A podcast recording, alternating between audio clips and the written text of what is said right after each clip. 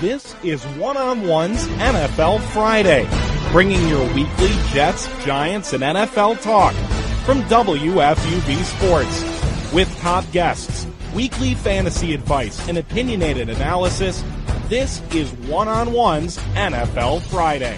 Week 3 of NFL Friday. Glad to be with you again. Charlie Maisano alongside Andrew Posadas, Evan Janikin, and Michael Legan with the Fantasy Hits. Guys, what's going on this week? Charlie, how are we doing? Just another week of football. Yeah, I mean, Thursday Night Football last night, who couldn't be happy? Another riveting game. Oh, yeah, and again, we're going to start with the Thursday night game.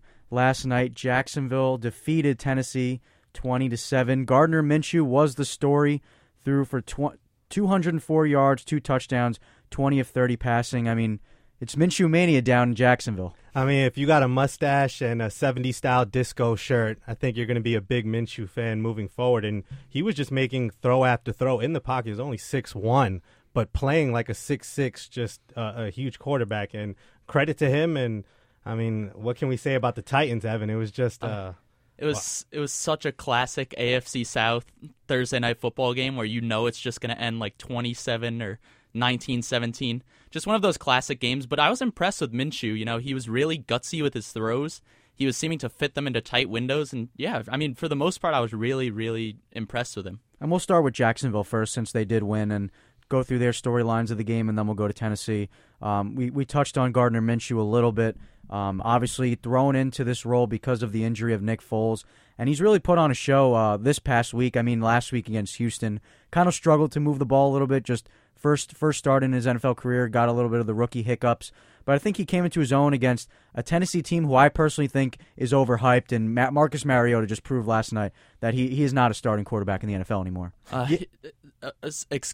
In the third quarter, I don't know if you remember in the beginning of the third quarter, one of the first drives, Marcus Mariota had 2 wide-open looks in the end zone to Delaney Walker, and he underthrew both. Missed them both by a mile. It wasn't even close. And I'd have to agree with you. I don't even know if overhyped is the word at this point, because the Titans, year in, year out, just don't get the job done, and they don't have the offensive weapons. They seem to have the offensive weapons, but they don't ever just put it all together. Yeah, and just going with Jacksonville, I think Minshew gives them a different dynamic where he can run the ball. He can get out of the pocket, make some things happen with some time.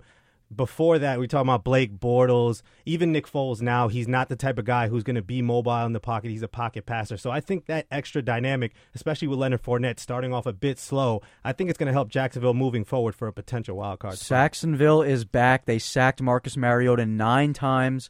Obviously, the defense was huge last night for them. The other big story with the Jaguars defense, will Jalen Ramsey be on this team moving forward? Requested a trade earlier last week, and he personally thinks himself that was his last game as a Jaguar. A lot of people question why he was even playing, considering if he did get hurt, then Jacksonville wouldn't be able to get a haul for him. But my opinion on that, if you're Jacksonville, you're 0-2, you're playing a division rival, you need a win. You need your best player on defense out there, so why not play him? Yeah, it doesn't really matter. At this point, every game counts, and as long as Jalen Ramsey's wearing a Jaguars jersey, if he's healthy, he's good to go. And if he does play well, he did shut down Hopkins the week before, had a good game this week. His value will only rise where those 2 first-round picks that they're asking for, they'll get him if he keeps locking down the opponent's best wide receiver. Yeah, and I'd have to agree with you. I think that they're going to get those picks if they keep trotting him out there and letting him show his value. But it's just interesting to see. The NFL is really trending towards that kind of players-oriented style, kind of like the NBA, where Jalen Ramsey can be outward and say, okay, I want to trade, I want out. And they seem to be a little bit more receptive to that, especially ownership these days. But it's really going to be interesting to see that unfold as the season goes on with Jalen Ramsey. And if I'm Jacksonville, why even rush to trade him? I mean, you got plenty of time till the trade deadline. I'll find the exact date on that. But you just got a big win against a division rival. Why not hold on to him until A, you get the best package possible that you want for him, and B, wait until you see where your record is down the line. I mean, if the defense is playing this well all year long, and Gardner Minshew / Nick Foles, if he comes back healthy, is able to lead the offense down the field and score a lot of points and win games, why not keep him and keep this team together? I mean, they were literally a quarter away from going to the Super Bowl with Blake Bortles. The defense was the carrier for that team, and they almost literally went to the Super Bowl. So why not run it back with this defense, which is pretty similar to that team, and just see where the road takes you. Absolutely, and if you just bide your time, Jacksonville, sooner or later a team like Philadelphia, whose secondary right now is in shambles, or a team like Kansas City or Baltimore, who feel like they're right there on the cusp of New England, they might get desperate and say, hey, we won't give you 2 first-round picks, but we'll give you a first, a second, and a second next year. So as the weeks go by, teams are going to get desperate and want to get something. And look what Houston did in their own division. They desperately needed an offensive lineman, considering that Deshaun Watson got sacked the most times in the NFL last year.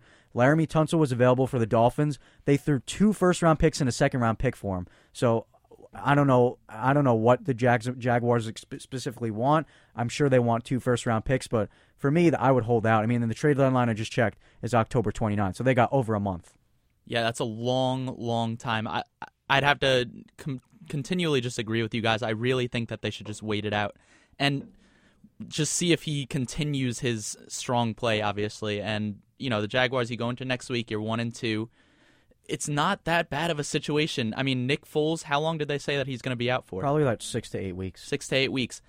If Gardner Minshew can at least hold down the fort, like you said, like Blake Bortles did. By the way, I won't take the Blake Bortles slander. I was a big, big fan of Blake Bortles, my God. Especially him being in the AFC South. Anyways, I think just see how Gardner Minshew plays. If he continues, great. If not, sell high. Yeah, and I mean, in just looking at their schedule moving forward, you got Denver, Carolina, New Orleans. They don't have all Drew beatable Brees, teams, especially without Bengals. Drew Brees, like you said. And then the Jets, who we'll talk about later. So by the time Nick Foles comes back, this could be a team that's maybe 5-2. And do you want to take that continuity out and just put in Foles and take Minshew out? I don't know if you want to do that. If you're paying him $80 million, and he is pretty darn good. He's Super Bowl MVP for the Eagles. I get the case of riding the hot hand, but Nick Foles has proven he can play well in this league. I mean, I'm an Eagles fan. I love Nick Foles. He'll always have a special place in my heart. But at the end of the day, if Minshew is hot, the rule in football is not to take out the hot quarterback, especially when you're putting in a starter. And it's not exactly the Eagles' offense. You have Leonard Fournette, who I think is basically the next Trent Richardson at this point. That might be an overreaction, but that's just the vibes that I'm getting at this point. I think it's an overreaction. Trent Richardson was not as bad. Okay, not as bad as Trent Richardson, but he's pretty disappointing if you watch the games. He busted out that long run last night, and that was basically it. Other than that, he averaged 4 yards a carry last night. Yep. That obviously means he was busting 2-yard runs pretty much throughout the night. And a lot of it does have to do with the offensive line, but he's just not shown that he's really that much of an offensive weapon, and I don't think that that's really the same case as the Eagles' offense. And I think the same could be said for Derrick Henry. Both him and Fournette have really just been disappointing. Both had huge hype coming out of Alabama and LSU, respectively. And just to see where they've gone, they're kind of taking that Trent Richardson path. They didn't fall out as quick as Trent did, but right now, both of them, 44 yards for Derrick Henry, 66 for Leonard Fournette, just not what we expected when we saw them coming out of college. And that's a good segue, Andrew, because you mentioned Derrick Henry. Now let's focus on the Titans aspect of this game. They fall to 1-2 and 2 back-to-back division losses. Marcus Mariota, again, sacked 9 times, proven that he hasn't lived up to the potential. He threw 23 of 40 for his passing, 304 yards, no touchdowns, no interception. Just not good enough if you want to win that division or let alone make the playoffs. Yeah, 28 QBR at that too, Charlie. And I mean, we could blame the offensive line for the 9 sacks, but a lot of those possessions, just Mariota just holding it on for just too long, not knowing what to do with it, not going through his first, second read, just nothing there for him. And I mean, maybe you could blame the wide receivers for that, but he's just holding on to the ball just way too long. He's a mobile quarterback. Like, run. Like, when he runs the ball, he's pretty darn good. I don't know why he just waits in the pocket, and then he collapses, he gets sacked right away. I just don't think he wants to take shots, Evan. I think at that point, when you're a running quarterback, he's not as big as Cam, so those type of shots are affecting him more than they would somebody like Cam. Yeah, it's definitely affecting his mentality, but I just don't think that he has the same talent level even. He's just constantly shown that he can't make the big throws when they need to be made. Now, granted, he'll have a couple weeks a year where you're like, this guy's fantastic, the Titans offense is hitting, this is going to be the year. But it seems like it's trending towards every other year where the Titans end up with like an 8-8, 7-9 finish, and they're just not going to get the job done on offense again. Overreaction or underreaction? Ryan Tannehill is the backup there, played some pretty good years in Miami. Should he be starting for the Titans in week 4? Absolutely, he should. At some point, you have to either part ways with Marcus Mariota or at least bench him and just give him a chance to just sit back and maybe take a few weeks to just go over everything, be a backup. Maybe that'll put some fire under him. And speaking on Tannehill, he has been to the playoffs before. He's been in some big games. I mean, that's about as good a backup as you're going to have right now considering the landscape of the NFL. So, I mean, why not? If you're the Titans and you need something fresh, maybe Tannehill's that option. And I think they do need something fresh. I don't know if Tannehill is necessarily the option. Maybe they can try to make a trade midseason, but I just don't think that they're going to be in a position to want to make a trade. If you're trending this downward, you're already going to be at, let's say, 4-4 midseason because you know, like I said, Marcus Mariota is going to have a couple of those games where you see glimpses of him being good. But I just don't. I think that they need to start thinking about maybe getting a new quarterback down the line, maybe in the draft. I was going to say there are plenty of quarterbacks in this draft who are pretty good. Jake Fromm, Tua Tagovailoa, Justin Herbert from Oregon, same as Marcus Mariota. Or if you want to even go down the line 2 years from now, Trevor Lawrence out of Clemson is very intriguing. Yeah, and with Mike Vrabel there, they play a lot behind the center now than they used to. And Mariota coming from Oregon, he was always in shotgun, running the pistol. He was never under center. So seeing him there, I feel like that also is taking up some of his time to use his progressions, make reads, and it hasn't been working out so far for him. So, well, Mike Vrabel actually after the game yesterday said that he's not considering a quarterback change. I personally think he should. I think we all do think he should eventually. Whether it happens later in the season is up for debate, or whether we'll see it or not happen, we'll see. But before we go on to our fantasy segment and talk about the Jets and Giants, just some other league news from last week. The quarterback position has been decimated so far in the past 2 weeks of the season. It's been unprecedented, in my opinion. Ben Roethlisberger gone for the season. Sam Darnold, which happened 2 weeks ago, out indefinitely with mono, looking at a Week 5 return. Drew Brees is out for 6 weeks with an injury. And then obviously earlier on in the year, Andrew Luck retires and Nick Foles gets hurt. The quarterback position has just been really, really disappointing this year for all NFL fans, and not because of a choice. Just everyone's getting hurt, and people are having to make a move. Just nonstop. It seems like half the league's quarterbacks are injured, and I'm kind of used to, at this point, seeing Ben Roethlisberger trot out there with injury after injury and just play through it, which is why I was kind of surprised to see him out for the season. It feels like such a foreign thing where he's kind of just been in Pittsburgh playing every year. And also Cam Newton is actually officially out for this week against Arizona too. Yeah, we're just going to add that. The NFC South, no Drew Brees, no Cam Newton. I mean, that division is wide open for the Atlanta Falcons to just go 10-6, 11-5, and just win it there, because it looks like, I mean, we don't know what to expect from the Bucs. And with Cam, Winston. Yeah, with Cam and Breeze out, it just feels right for the Atlanta Falcons to just sneak in and win this division easily this year. I want to talk about that because that's another team that is really just so frustrating to me, the Atlanta Falcons. You look at their offense, you're like, oh my God, Devontae Freeman, all these great guys, Julio Jones, Calvin Ridley. Sanu. Oh my God. You look at that roster and you're like, how is this team not ripping off 10, 11 wins every single year and winning the division?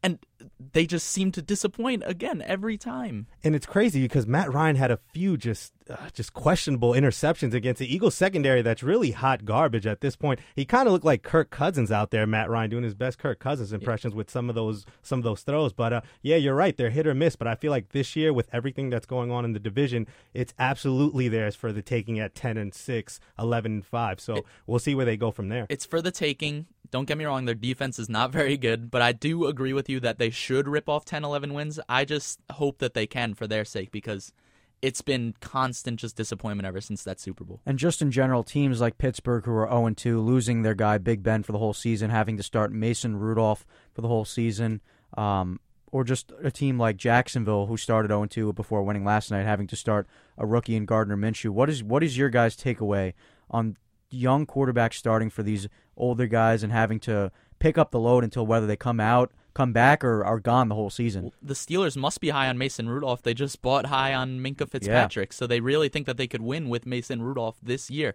And not to say that they're going to win this year, because Minkah Fitzpatrick is under contract for the next few years. That's in my opinion, a great trade for them. But it's interesting the point that you made. I'll say my point in a minute. But no, go ahead. I don't think it was a good trade at all, considering that if Mason Rudolph struggles and the Pittsburgh Steelers finish the year 3-13, that pick is going to go right up to the Dolphins. So they're going to have the number one overall pick, considering that I personally think they'll go 0-16. That's how bad they look. Or whether if they go 1-16 or not, they're going to be in the position to get a top 3 draft pick. If they get that and then the Steelers pick and they also get the Texans pick, they're going to be swimming in draft picks and really good players in this draft. But will that pick be more valuable than Minkah Fitzpatrick is over the next few? Yes. Because he's going to potentially be a top 5 pick if Pittsburgh does fall out and they only win 4 or 5 games. That could easily be a top 5 pick. It's a gamble for sure. I agree with you guys, but I think it was the right move for them. I think it's fine. But Charlie, just going back to the young quarterbacks, I think Minshew he's different, and he has a chip on his shoulder, a 6-round pick. Nobody expected anything from him coming out of Wazoo.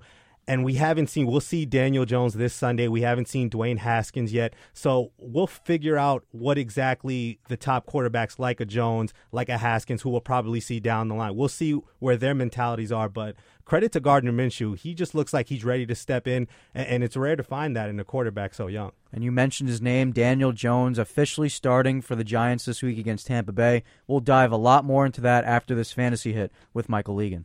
Who are some of the safest bets in fantasy this week? Here are the players our expert thinks you must start if you're looking to win your matchup. Okay, folks, here are some 3 surefire starters for Week 3 of the NFL fantasy season. Number 1, the New England Patriots defense. That's right. Now, look, if you have anyone on New England, you might as well start him. If you have the New England water boy, you might as well start him against the New York Jets because the Jets are not looking good this week. But the Patriots gave up 0 points last week against the Dolphins, and they lead the league with 5 interceptions and are tied for 2nd in sacks. And they're facing a Jets offense that is without Sam Darnold, without Quincy Enunwa, and without Chris Herndon. And all that, you have Luke Falk under center. So pencil in the Patriots defense into your starting lineup. My next starter for the week is Dak Prescott. The Dallas QB is off to a stellar start this season. He's already had at least 250 yards passing and 3 touchdowns in each of his 2 starts, and he'll be facing a Dolphins defense that does not look very good. They give up big games to Lamar Jackson and Tom Brady, so look for Dak Prescott, to continue the trend. Finally, my last starter is Chris Godwin. Godwin mustered only 53 receiving yards last week. This came after racking up 121 receiving yards in Week 1. But, however, Godwin still managed to find the end zone in each of his first 2 games. So he's going up against a Giants secondary this week that's been absolutely putrid, and they've allowed a league-leading 550 receiving yards. Look for Godwin to capitalize and have a big week. So to sum up, my 3 starters for the week are the Patriots defense, Dak Prescott, and Chris Godwin. Mike, I really, really liked your take. Start the Patriots water boy if you got him. I mean, the Jets are really, really underperforming this year, and the Patriots, I think, will pummel them this week on Sunday. Yeah, I mean, the Jets are right now, they're running into a freight train. They're probably going to lose to the Patriots. Then you have the bye, and I believe it's Eagles, Cowboys, Patriots again, and then Gardner Minshew and the Jaguars. So it just doesn't look too good for New York. We'll talk more about the Jets after, but first we're going to talk about the Giants. Let's hear our Giants beat reporter Brianna Leverty's Week 3 report. Bittersweet. That's how a lot of Giants fans would describe this week, with the announcement that Daniel Jones will be the starting quarterback on Sunday against the Tampa Bay Buccaneers. Eli Manning, the 16-year veteran, will be on the bench supporting the untested rookie after opening up the season 0-2. We got great fans, and they deserve to see wins. And at this point, at least through today, we haven't won. And so we got to do what we can to win.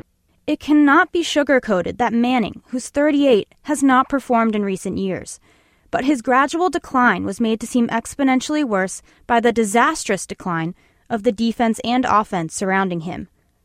And while this year's team is nowhere near the level of 2007's, let's not forget that the team that beat the undefeated Patriots in Super Bowl XLII also started out at 0-2. The bottom line, Giants leadership preemptively benched their ultimate team player.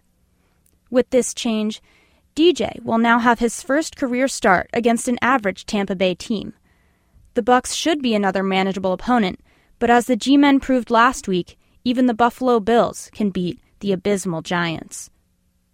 Changing quarterbacks won't offer Big Blue a better chance of winning games until they can totally reconstruct the defense and build up the wide receiver core. So my question is, why not wait until later in the season to replace Eli? As an organization, treat him with the respect he's earned as an exemplary employee and allow a young quarterback to continue learning from the sidelines until later in the season.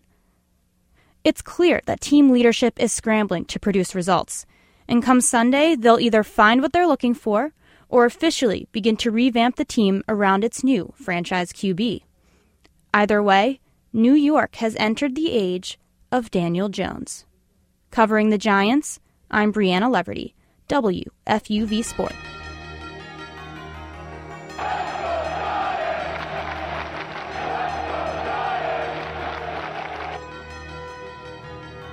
Flaming hot take there by Giants beat reporter Brianna Leverty in that report.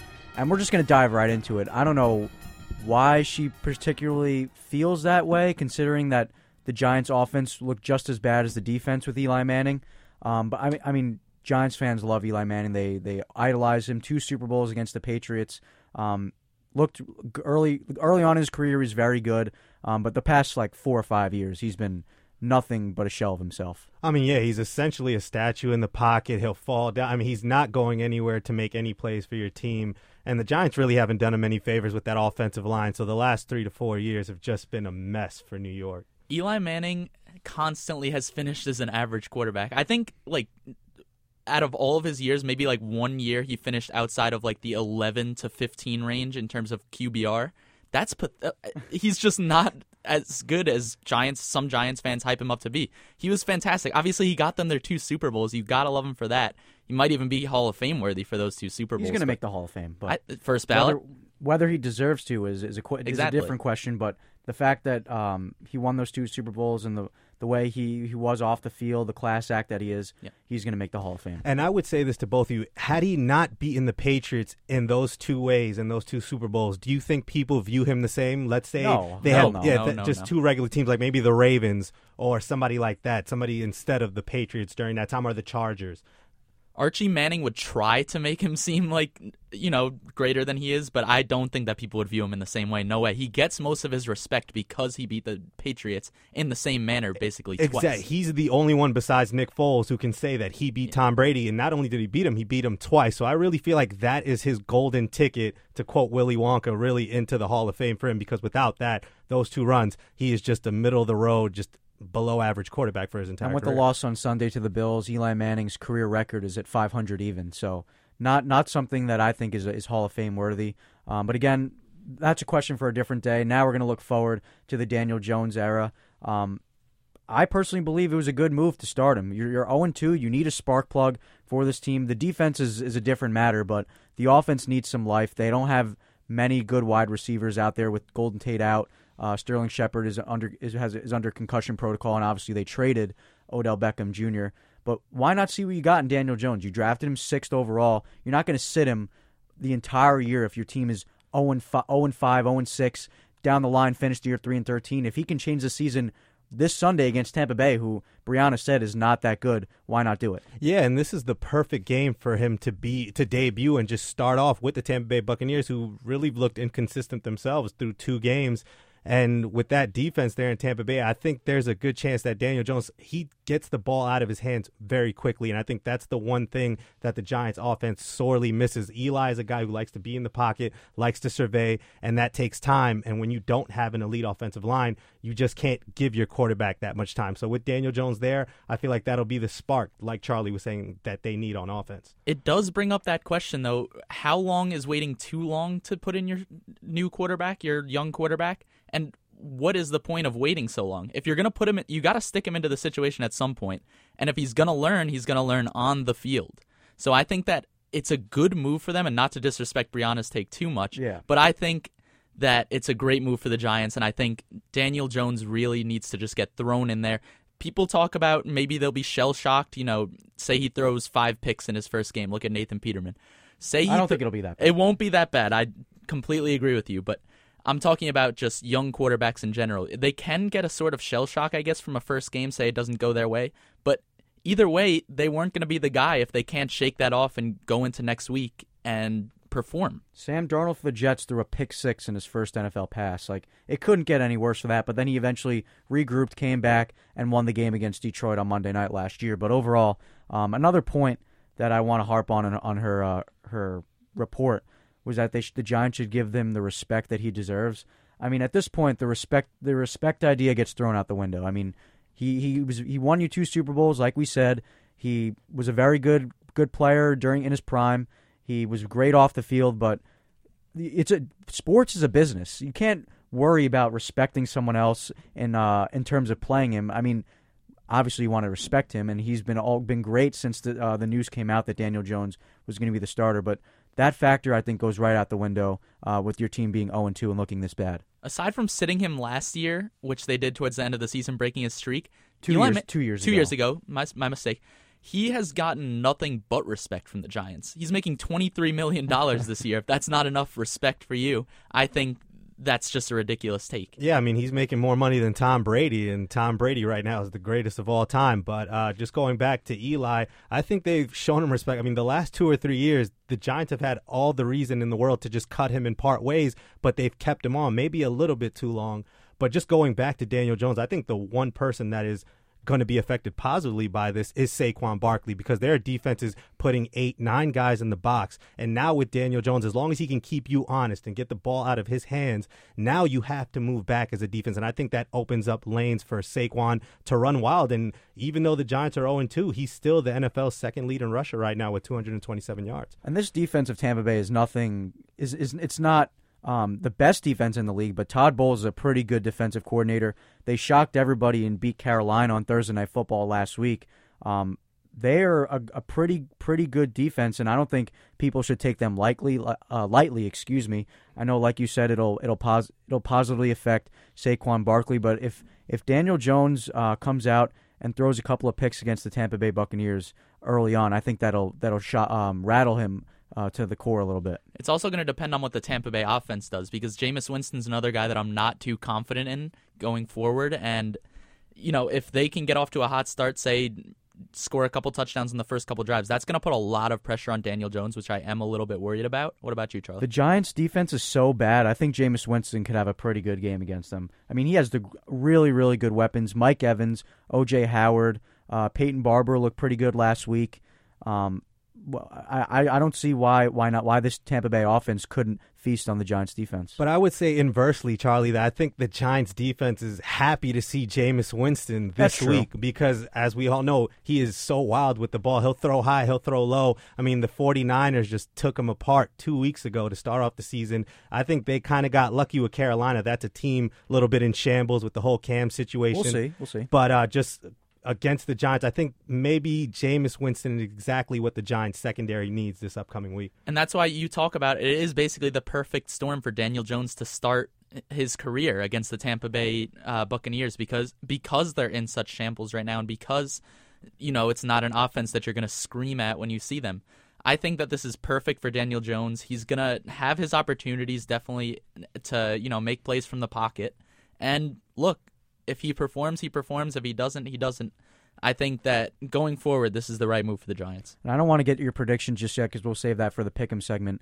But overall, besides Daniel Jones, what for you guys is something that the Giants need to do well in order for them to take this game and go 1-2 and revamp their season? Well, Charlie, you were just talking about it's no Golden Tate. I don't think Shepard will be back this Sunday either. So I think that really puts an emphasis on Daniel Jones to find a favorite target. And if there's going to be one favorite target out there on the Giants, it's got to be Evan Engram. Yep. A lot of people thought he was going to break out, have a good sophomore year. So if there's anyone that Daniel Jones can just go to instantly, I think up the seams, you know, running routes, I think Evan Engram is that guy.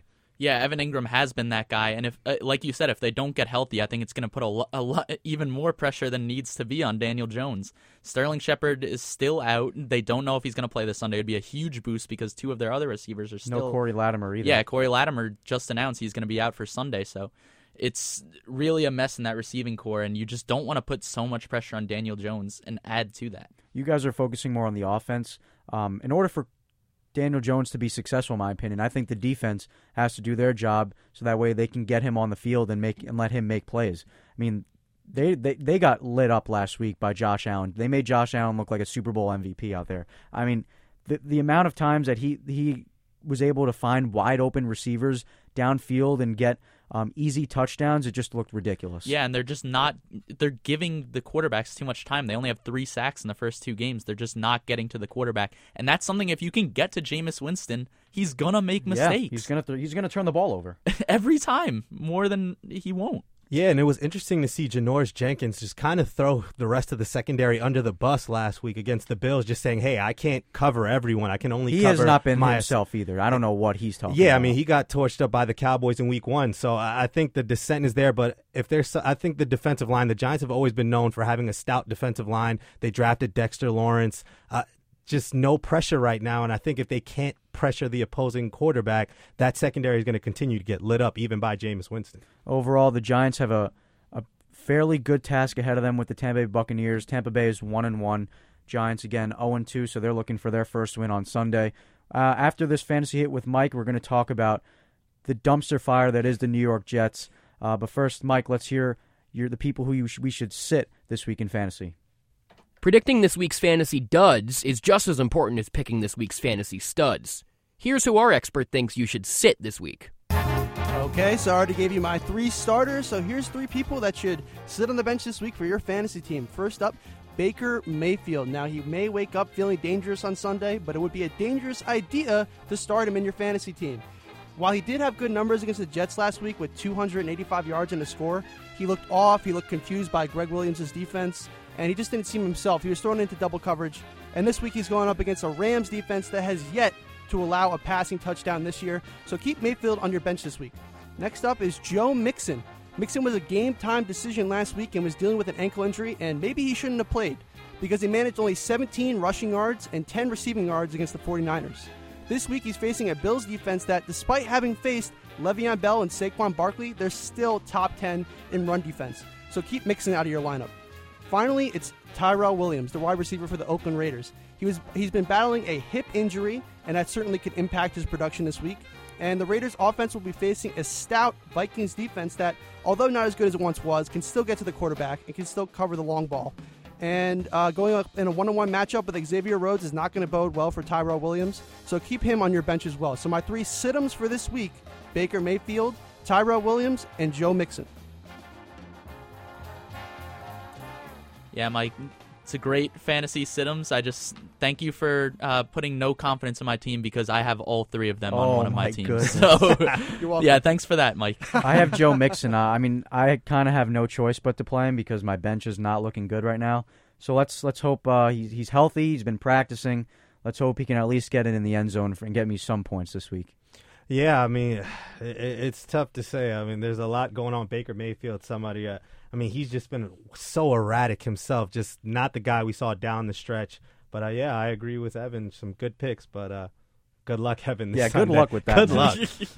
We'll see. Yeah, they've rattled off some good performances. All right, so now let's hear my Jets report for the week. And they're facing a tough task against the defense. In less than 2 weeks, the Jets season has turned from optimism to pessimism. The team is on its 3rd-string quarterback, Luke Falk. They benched one of their team captains, Jamal Adams, and their $72.5 million cornerback, Trumaine Johnson, will probably be benched for what looks to be the 2nd straight game due to lack of production. This is all after what was supposed to be an electric game between 2 up-and-coming teams on Monday Night Football, which turned out to be a spanking from the road team. Cleveland held the Jets to only 3 points in what was a 23-3 stinker at the Meadowlands, highlighted by an 89-yard touchdown reception from Odell Beckham Jr. in his return to New Jersey. Trevor Siemian, who was tasked to lead the team while Sam Darnold recovers from mono, is lost for the season after breaking his ankle on a bad hit by Myles Garrett. Head coach Adam Gase hasn't been pleased with this team's performance since the season began and knows something needs to give. We got to get better at what we're doing.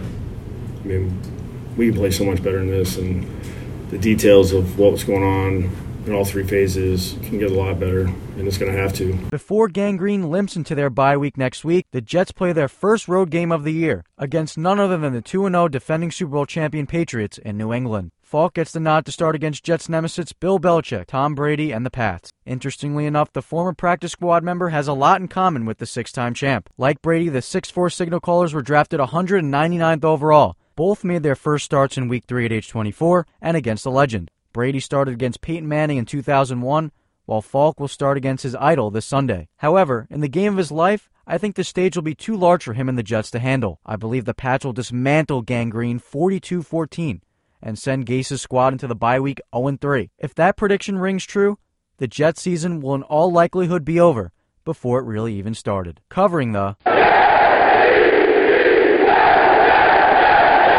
I'm Charlie Misano.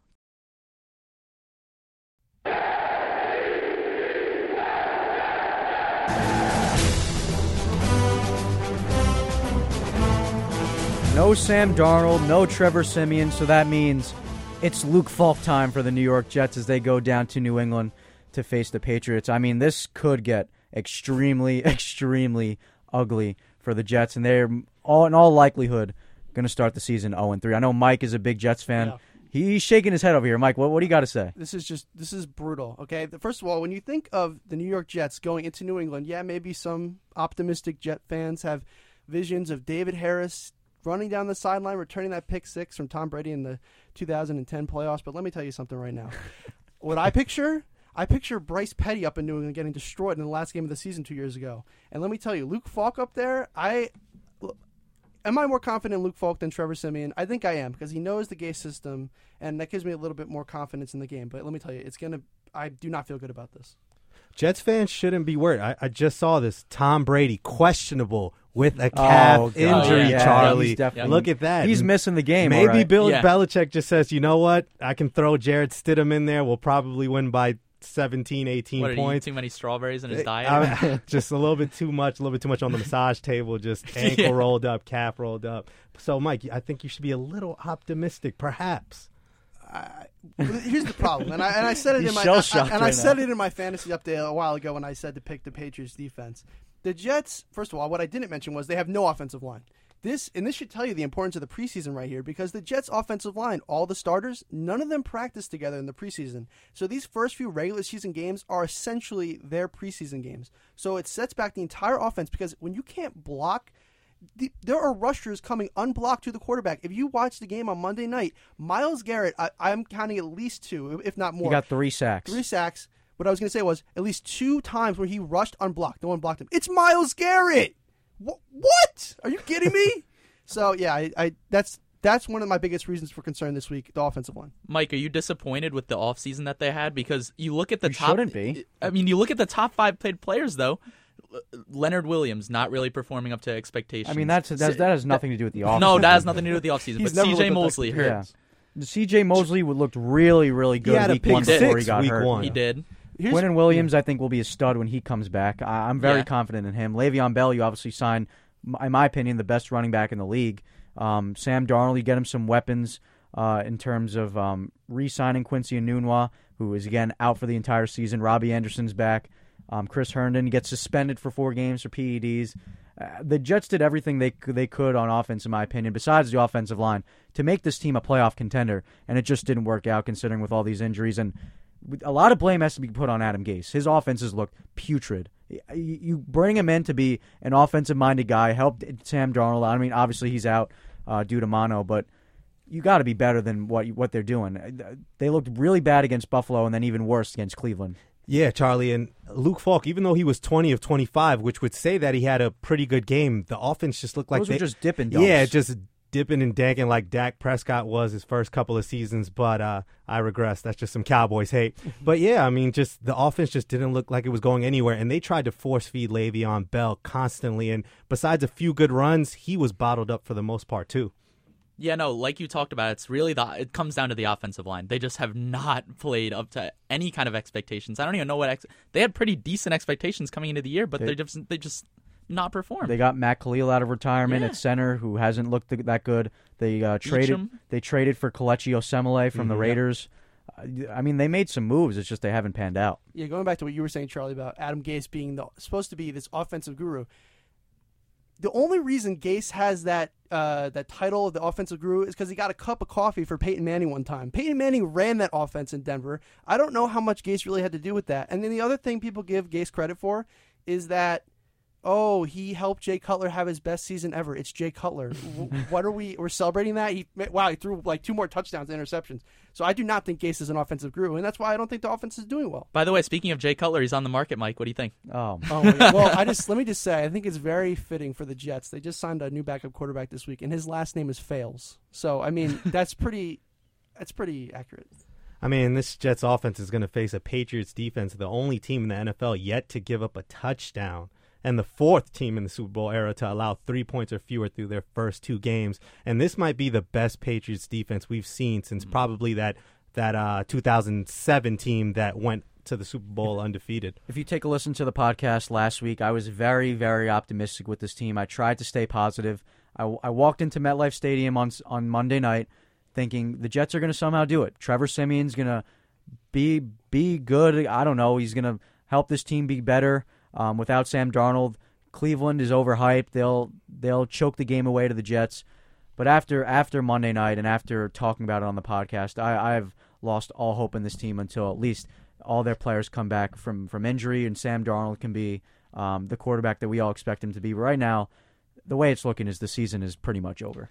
And it's only been 2 weeks. By the way, can we talk about that graphic that the Jets put out about Sam Darnold when they announced that he had mono? That was an ESPN thing, but yeah, it was unreal. Out indefinitely with mono, and he's pointing to the screen. Unreal. Just it's the New York Jets, same old Jets every damn year. And they're staring down the barrel of maybe 0-5, 0-6, 0-7. So, I mean, this is something that could get out of hand real quickly, and I'm sure Jets fans like Mike will be looking for Adam Gase's eyeballs sooner or later to pop out of his head. He's going to need some more smelling salts pretty soon to wake up, because I don't know what we're going to do. The one bright thing I will say, though, is I think Gregg Williams, he's doing the best with what he has. I think the Jets – I want to give the Jets some credit here for one thing. They benched Trumaine Johnson last Monday night. I wanted to touch on that before we wrap up. I think that – well, the main reason why I think they did that is because, look, none of the current people there have any connection to him. McCagnon's the one that signed him. It was really Bowles' kind of decision to incorporate him into a Jets defense. So Gase, Williams, our new GM, Joe Douglas, they have really no connection to him. So the fact that they at least acknowledge, hey, look, we don't care how much money you're making, you're sitting because you're not doing well. And the guy they put in, Hairston, who they traded for from the Colts, played pretty well. Yeah, so pretty good. I got to give him credit for that one. But before we wrap up this Jets segment, we got to talk about the Jamal Adams hit on Baker Mayfield, gets fined, comes out. Everyone's worried that he unfollows the Jets on social media, takes them out of his bio. And then obviously Mike mentioned the Trumaine Johnson benching. Adam Gase was very, very direct in the postgame press conference on Monday. Everyone was asking him, like, why is he sitting? He's like, well, we just decided to sit him, and he's not performing. So overall, if I'm a Jets fan, I definitely got to be a little worried with all these players coming out requesting trades, Minkah Fitzpatrick, Jalen Ramsey, who is still yet to be moved, that one day after and when the Jets go 0-6 or have another bad week, Jamal Adams just comes out and is like, yeah, I'm done with this team. I'm done. Well, I mean, yeah, and I think Jamal Adams has a point, though, about the league being a joke right now when it comes to late hits on the quarterback. Russell Wilson took a shot against Pittsburgh that wasn't flagged at all. Then Nick Chubb with Denver when they had Chicago. You mean Bradley Chubb? Oh, Bradley Chubb. He gets called for that roughing the passer, leads Chicago to the game-winning field goal. So there's just so many inconsistencies. Just defenders just don't know how to hit the quarterback right now. Look at last night. There were so many penalties called in the Thursday night game. And you had Tom Brady complaining on Twitter about it, which, by the way, now the league's going to take action because Tom Brady said something. Yeah. I'll just throw that in there. But Adam Schefter even tweeted out yesterday, there's been like a 20% increase in penalties per game this year. It's been unbelievable, and it's something that the refs obviously need to sort out. Yeah, I think, well, first of all, these zebras, which is what I like to call them because they're not refs, they're zebras, they're fools. They have no idea what they're doing. They need to wake up. And what I don't understand is you're Roger Goodell. Why don't you actually do something for once? Meet with the referees union and say to them, hey, we can't have this in our game. And maybe as part of the compromise, you can give them full-time deals. The fact that NFL refs are not full-time employees and that they can't do this for a full-time living. Half these NFL refs have secondary jobs because they don't get paid enough. How about we make sure that we're getting them paid well enough so they can actually do their job better? At what point do we bring back the replacement refs? Oh, God. No, definitely not. That's a discussion for a different day. But overall, I mean, Jamal Adams, hopefully he can get the defense going this week against the Patriots. Not likely. And Trumaine Johnson is just a lost cause at this point. But Well, obviously, I think we all know who we're picking in the pick'em segment. But before we go to that and pick the rest of the games throughout the week three in the NFL, let's get one last fantasy hit with Michael Egan. Nailing sleeper picks is a surefire way to get your team a victory. Here are some players that fantasy owners are currently overlooking. Okay, I've given you my three starters, and I've given you my three people that you sit on the bench. So here are three sleepers.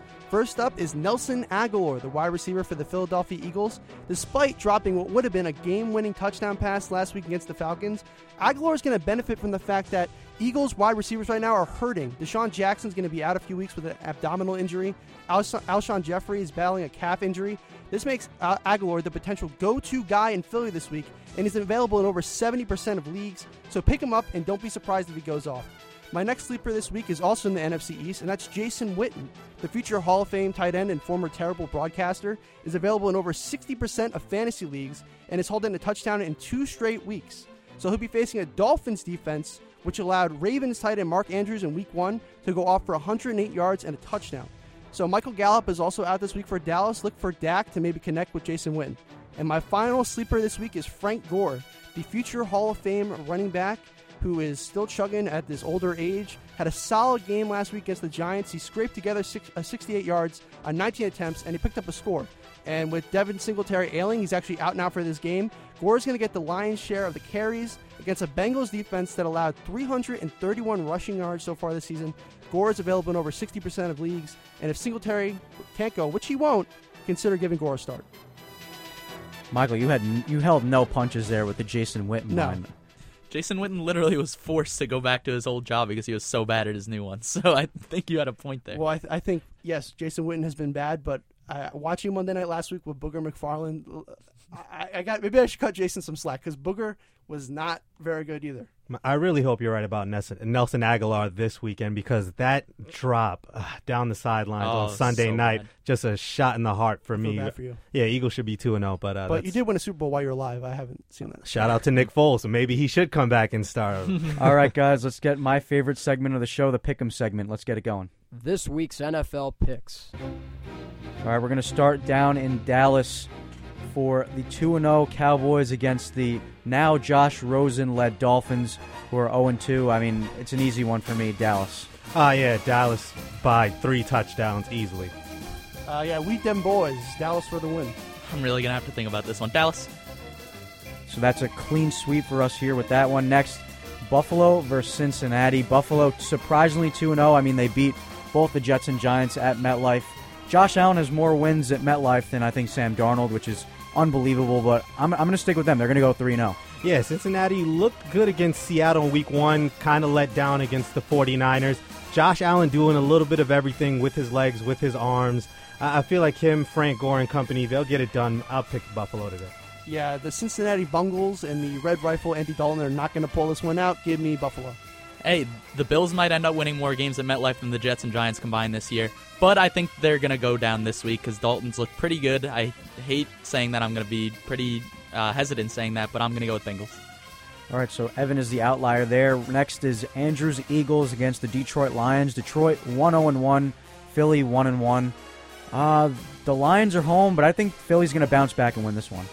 Yeah, I mean, Philly will be upset. They'll be frustrated. They thought they should have beat Atlanta even with all the injuries. I expect them to bounce back, and Detroit looks like they're probably on their way to a 7-9, 8-8 season. I'm going with the Eagles. Fly, Eagles, fly.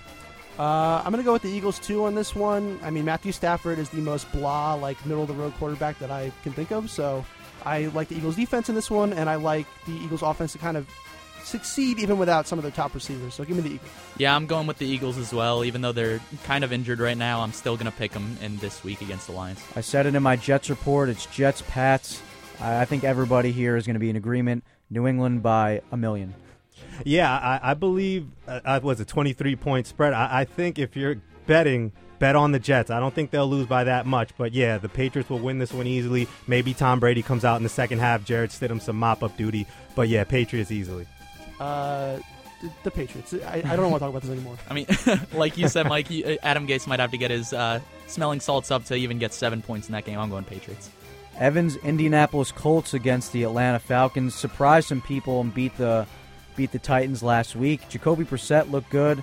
Atlanta I don't think Atlanta's home, but regardless, I'm going to go with Atlanta in this one. They're going to come back and look really good after the really good win against the Eagles. Yeah, Charlie, I'm with you. I'm picking the road team. I'm picking the Falcons to upset the Colts. I think they found something against the Eagles, especially with Julio and Calvin Ridley. Even though Matt Ryan had a couple picks, he was going down the field, and that's exactly how they're going to score points. So I will pick Atlanta on the road. Yeah, give me the Colts in this one, actually. I like the way that Jacoby Brissett has played so far, and I really think he's going to prove some doubters and some haters wrong as the season goes along to prove that he can be a starting quarterback in this league. Give me the Colts. I am on the Obi-Wan Jacoby train. I'm going to stick with the Colts this week, and I think that he's finally going to get that 300-yard game that he's been looking for this season. Minnesota versus Oakland. Oakland, after a Week 1 win on Monday Night Football against the Broncos, came out a little short against the Chiefs. Minnesota lost to Green Bay last week. It's a tough choice, but I'm going to go with Minnesota. They're the home team, and they're probably going to try and bounce back after that loss against Green Bay. Well, John Gruden and Kirk Cousins both are going to have to knock on some wood Sunday to get something done, but you got to take the lesser of two evils. I'll take Kirk Cousins at home. That defense is always stout. I think Josh Jacobs and the Raiders will have a hard time moving the ball downfield. So, yeah, I'm going to go with the Vikings. Yeah, give me Kirk Cousins and the Vikings as well. I expect Dalvin Cook to go off here because I don't think the Raiders' rush defense is anything to write home about. And, yeah, just give me the Vikings. I think this is going to be the week where John Gruden has really had enough of Derek Carr. That breakup is going to be really messy, in my opinion. So I'm going to go Vikings. Potential game of the week, Patrick Mahomes and the Chiefs against Lamar Jackson and the Ravens. This is a really, really hard one to pick. But I'm going to go with Patrick Mahomes and the Chiefs. They're just the better team, and they have more of an upside, in my opinion.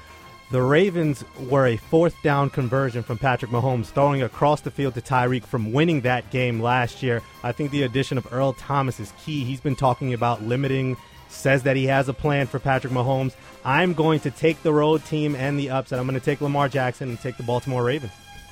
Give me the Kansas City Chiefs in this one. I think it comes down to the quarterbacks, and yes, Lamar Jackson has looked amazing this season, but Patrick Mahomes is the MVP. He cannot be stopped. Give me the Kansas City Chiefs. I think Lamar and Hollywood are probably going to light up the scoreboard. I think it's going to be a really high-scoring game, but I'm still going with the Chiefs as well as Mike and Charlie. Green Bay against Denver. Denver just looks really bad with Joe Flacco. Aaron Rodgers and company are back on track. I'm going to go with Green Bay. Yeah, I'm going to go with Green Bay also. Von Miller, Chubb, they haven't been able to get any pressure at all to the opposing quarterbacks. Green Bay defense looks really, really good. I expect the Packers to win on Sunday, so I'm going with the Pack. Packers offense hasn't clicked so great so far, but look for maybe this week to be the week where they can turn around a little against a Denver defense that's, you know, pretty decent. So maybe this can be a good proving game for the Packers. But give me them, and for my own sake, let's hope Devontae Adams goes off because I need him to do well this week. Is Joe Flacco elite? No. Packers. All right, now we're going to hit into the 4 o'clock games. We'll do a little bit more rapid fire. Arizona versus Carolina. No Cam Newton for the Panthers, so by default I'm going to go with the Cardinals. Yeah, Kyler Murray has a throwing parade against the Carolina Panthers. I'm going with the Cardinals too. Yeah, give me the Cardinals. Yep, Cardinals. Tampa Bay versus Daniel Jones' first NFL start and the Giants.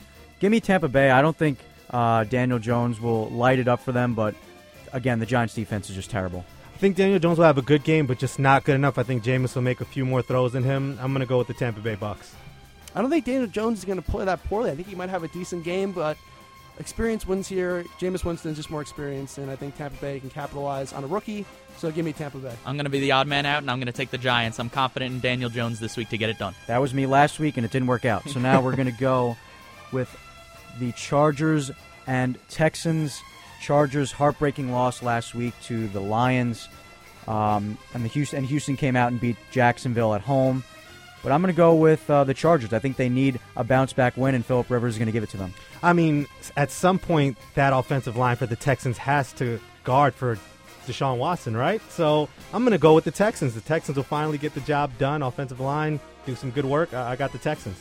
Yeah, give me the Chargers in this one. I love Philip Rivers. He got great experience, and I love Anthony Lynn as a head coach. And to me, the Texans' defense, yeah, look, they got J.J. Watt. They got some guys there, but I don't know. Their game against the Saints, which I think is a comparable offense to the Chargers, they didn't look too good. So give me the Chargers. As a Colts fan, I can attest to a bad offensive line really not protecting a quarterback. I'm going to take the Chargers. I'm going to go against you, Andrew. The Ben Roethlisberger-less Pittsburgh Steelers against Jimmy Garoppolo and the 49ers. Mason Rudolph will probably have a tough time against that 49ers D, so give me Jimmy and the Niners. Yeah, Pittsburgh in limbo right now on offense. Just not sure what they're going to do moving forward, so I'll go with Jimmy G and the San Francisco 49ers as well. Yeah, give me the 49ers, like you guys said. I like the defense, and, you know, Mason Rudolph, you know, first start. I can't really trust him right now, so give me the 49ers. Niners are looking great. I'm going to roll with them as well. New Orleans versus Seattle. No Drew Brees, like we've mentioned. The Seahawks have looked pretty good. So, and I mean, again, no Drew Brees for them, for the Saints, so I got to go with Seattle. Yeah, another team in limbo with their quarterback position. This one's an easy one. Seattle win this one at home easily. I'm going with the Seahawks. Yeah, Seattle, Russell Wilson, DK Metcalf, Tyler Lockett. Give me Seattle. Yeah, Saints really aren't going to be able to get anything going, in my opinion. I'm going Seattle. Sunday Night Football, the Cleveland Browns, first time on Sunday Night Football in a very, very long time against Jared Goff and the Rams. This might not be as hard to pick as I'm making it out to be. I'm going to go with Cleveland at home. I think they're going to shock the Rams. You got to go with some hard decisions in order to win the pick 'em segment, so give me Baker Mayfield and the Browns. I think Wade Phillips is going to throw everything but the kitchen sink at Baker Mayfield. Aaron Donald and Ndamukong Suh will be after him all night. I'm going to go with the Rams on the road. Yeah, give me the Rams, too. I mean, if Gregg Williams can confuse Baker, I think Wade Phillips definitely can. And I think Freddie Kitchens so far has just been kind of an unimpressive head coach. I think the Browns lack discipline. Baker's been shaky, but I think that he's going to dust that off a little bit, and I think that the Browns are going to win this week. Last game of the week, Monday Night Football, Redskins and Bears. The Bears' offense with Trubisky has just been really, really bad. Got lucky against the Broncos last week. They need an offensive explosion from Trubisky in that the rest of the offense. Washington is a pretty easy opponent, so give me Chicago. I mean, it's hard to pick between Case Keenum and Mitch Trubisky, right? But at the end of the day, the X factor is that Chicago defense. I expect them to travel well. I got Chicago winning on the road against Washington.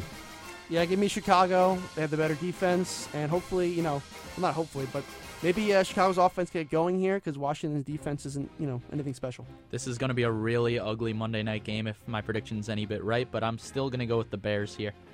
So that'll do it for our Pick'em segment and the rest of this episode, the Week 3 edition of NFL Friday. Once again, Charlie Massano alongside Andrew Prasadis, Evan Janikin, Michael Legan with the fantasy updates, and Emmanuel Barbari in the back producing for us. Thank you for tuning in, and make sure to tune in next week for our Week 4 edition, and make sure to tune in every week throughout the rest of the NFL season. And NFL Friday is a production of WFUV Sports. Have a good weekend, everybody.